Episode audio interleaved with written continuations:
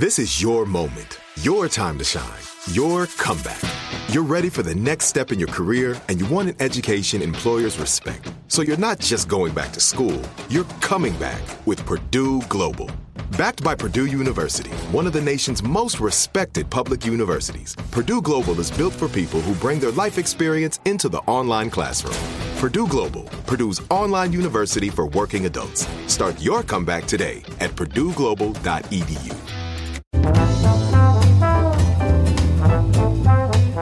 Hey there, ho there. Hi again. This is Josh. There's Chuck. There's Jerry. You put us together.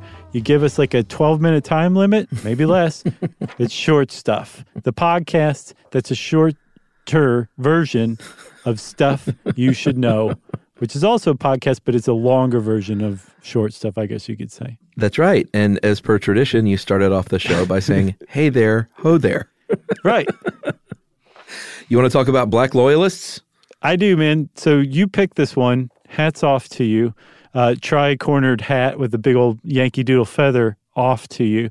Um, because I'd never heard anything about this. And I majored in history, colonial history, and I didn't even pick up on this one. Yeah. So this is uh, this. We did a, a regular long form episode for Black History Month on Tuskegee Airmen, and uh, now we're doing a shorty version for the Black Loyalists for Black History Month, and it goes a little something like this: a one and a two. so uh, the Black Loyalists, Chuck, yes. are in a very much overlooked um, group in American history, and Yeah, they they super. were African Americans, or I guess African African slaves who lived in the colonies. Uh, some of whom were free too, but mostly were slaves that ended up fighting for Great Britain in the uh, American Revolutionary War. Yeah, so uh, it's important to kind of set the stage here. What's going on uh, in 1776? Um, African slaves uh, were were all over the place, and well, not all over the place, but you know, basically east of the Mississippi River at this point. Um, or am I wrong about that? No, no, you're right. I, I was just gonna, I was gonna support you. Like a lot of people think, well, yes, s- slavery was just southern. No, I man, in the colonies, slavery was everywhere, and slaves made up twenty percent of the population. In some states, they were um, more concentrated than in other states, and I think they might have never been in uh, Rhode Island or Pennsylvania. I'm not sure, but they, you could find states in the north as well as the south at the time. For sure, um, because the South uh, was uh, a lot of the uh, commerce was based on the plantation model. Obviously, a lot more slaves in the South, uh, to the tune of like forty percent in Virginia. South Carolina was sixty percent slaves, uh, but even up in Boston, slaves made up twenty percent of the population. Right. So uh, before the uh, War for Independence even started, there was an effort by the British to get American slaves on their side and basically say, hey, be a loyalist and take up arms against your plantation owner, and we will grant you freedom. Yep. Not only are we going to grant you freedom, we're going to give you some land after we uh, kick the rebels' butts. Uh, yeah, there was a governor, uh, the British royal governor of Virginia, Lord Dunmore, said uh, this was sort of the first, um, I guess, the first Emancipation Proclamation, Yeah, where he like- said, you know, you guys can be free, take up arms against your oppressors, uh, because they were looking for for people to fight. Like every time this this happened a couple of times, it's Right. because they needed men to fight on their side. It wasn't. I mean, I wish it was just some altruistic move, but it was like we need feet on the ground with guns. Right. That first uh, proclamation by Dunmore was was um, I guess proclaimed before the the Declaration of Independence was ever signed. This is Yeah, while the seventy five. yeah, this is while the rebellion is just starting up and it's kind of isolated and sporadic. And there was an armed rebellion in Virginia that Dunmore, the governor of Virginia, was trying to put down. And so that's why he said, "You come fight for us. Rise up against your um, your plantation owners and the um, the the the." What were the guys who like uh, the overseers? You you rise up against these guys, the rebels. We will we will you, give you your freedom. And I mean, at this point, it's not even clear that the colonies are going to form an armed um, organized revolt like the Revolutionary War. So it just seemed like this was a, a rebellion, a, a, local rebellion that needed putting down. Yeah, and they even, uh, I believe, between about 800 and 2,000 slaves and servants, uh, indentured servants, fled their plantations, took up mm-hmm. arms.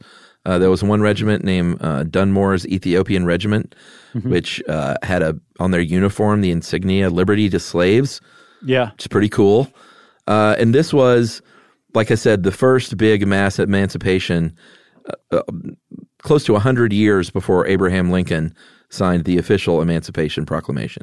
Yeah, and what was cool about it was these these um, the slaves who took up the British offer um, were not just like fighting for their own freedom; they were fighting to free the the slaves who were you know left behind. Sure, it was really um, it was pretty cool. I had not heard about the Ethiopian regiment before, but um, as the as the uh, American Revolution goes into full swing, and by uh, I think 1779, when the tide is turning against the British, the British released a second Emancipation Proclamation and said, "Hey, if you just leave and come over to British-held territory, we'll we'll you'll be free. You don't even have to fight."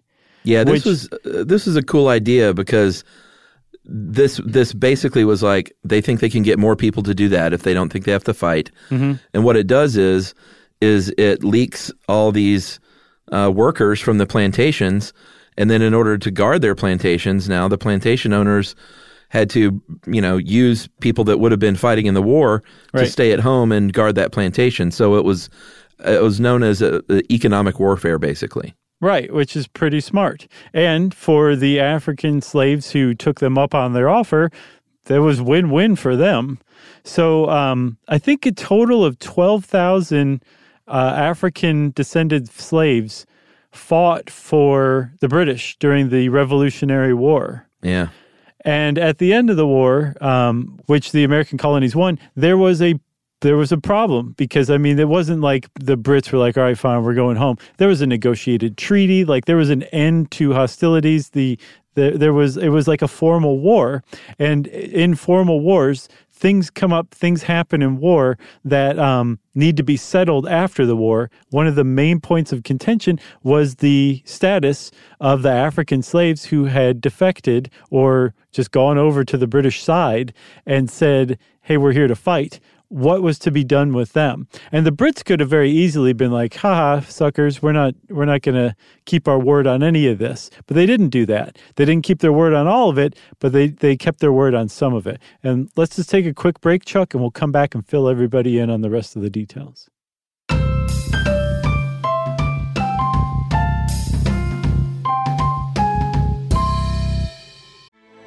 Grand Canyon University's RN to BSN online degree program makes earning your bachelor's in nursing possible.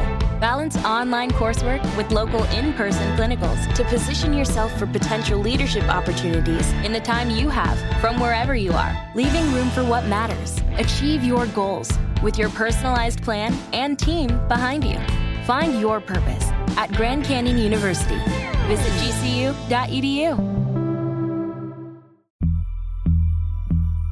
As important as choosing the right destination when traveling is choosing the right travel partner. Gene! Eugene Fodor. Gene, was booted. Much of the joy you will find on the road comes from the person you share it with. So you write the books, Gene, and Vlasta runs the business. I understand now. Tis a wise man who marries a wiser woman. But be careful and choose your travel partner well, because the worst trips result when two partners have two different agendas. Get down! I'm not stupid, Gene. Something is going on, and it's high time you tell me the truth. Freeze, Americano!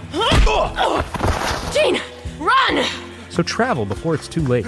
Your money will return, your time won't, and we're all too quickly approaching that final destination. Listen to Fodor's Guide to Espionage on the iHeartRadio app, Apple Podcasts, or wherever you get your podcasts.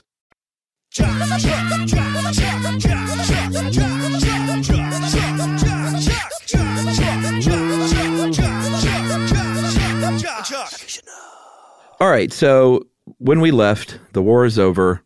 George Washington is negotiated to have uh, quote unquote U.S. property returned, which Mhm. included these enslaved Africans.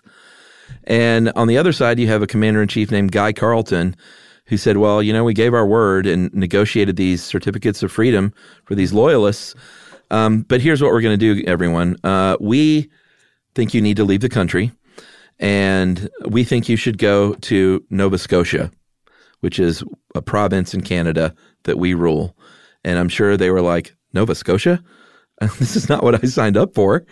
Um, but they went there anyway. And in the 18th century, in the late 18th century, 40,000 uh, loyalists, both white and black, went to Mhm. Nova Scotia, um, including uh, more than 1,200 slaves of these white loyalists.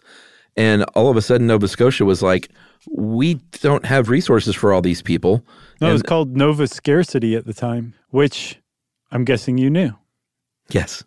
so um, this is kind of a big problem, Chuck, because the population of Nova Scotia at the time was what, like, like maybe twelve or something, thirteen thousand people, and all of a sudden, forty thousand showed up. Yeah. And when that happens, just common economics means that you have a really, really big labor supply and probably not very, not nearly enough demand. And so when that happens, people start to fight with one another. Yeah, and you know, uh, like you would imagine, even in Nova Scotia, these um, new arrivals were kind of kicked to the back of the line, and uh, things got tense.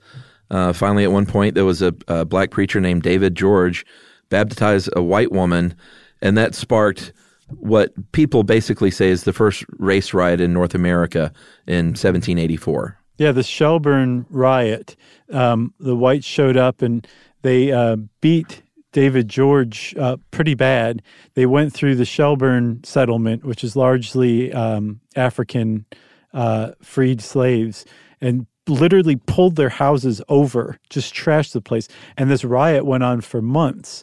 And it was, it sounds pretty familiar. It's, you're you're you're selling your labor for too cheap and stealing our jobs so we're going to take all of our angst out on you so the the the riot was finally put down um, when troops came in from Halifax, the capital of Nova Scotia, and restored order. But by this point, um, the black loyalists who had been promised not just freedom but remember land, and are now ending up in Nova Scotia where things are really really tense they're like, we've got to, we've got to get the crown to do something about this. So they send a guy named um, Thomas Peters to go petition the crown in London or Parliament, at least one of them, and um, say, hey, you know, can we get our land now? We we did everything we were asked of, and uh, he didn't get anywhere with the crown, at least.